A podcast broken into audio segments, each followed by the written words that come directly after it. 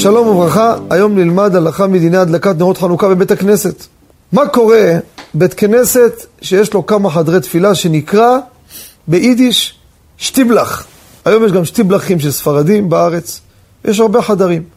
מניין פה ערבית באלף, בית, גימל, דלת, במרכזי וכן על זה הדרך. מה קורה בחנוכה? האם בכל חדר ידליקו נרות חנוכה, או רק במרכזי? האם החדרים ההם הם בעצם הם מסתנפים, הם מתבטלים, אין להם חשיבות ביחס לגדול, וממילא רק בגדול ידליקו אולי. יש דעות ככה.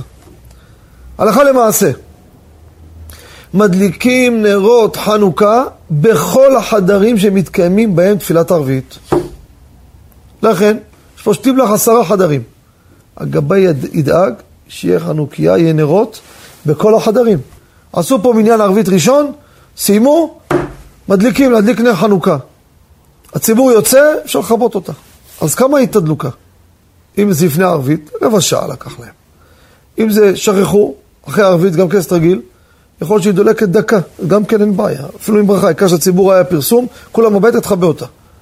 יבוא מניין הבאה, זה כבר נגענו בזה, באותו חדר תפילה. כשעשו כבר הדלקה, מניין הבא לא חייב להדליק. טוב שידליק ללא ברכה. כי כבר בכס הזה הדליקו. אבל כל חדר שמתקיים בו מניין, בין חדר צדדי, בין במניין המרכזי, כל חדר שיש פה תפילת ערבית, מדליקים חנוכיה עם ברכה. תודה רבה וכל טוב.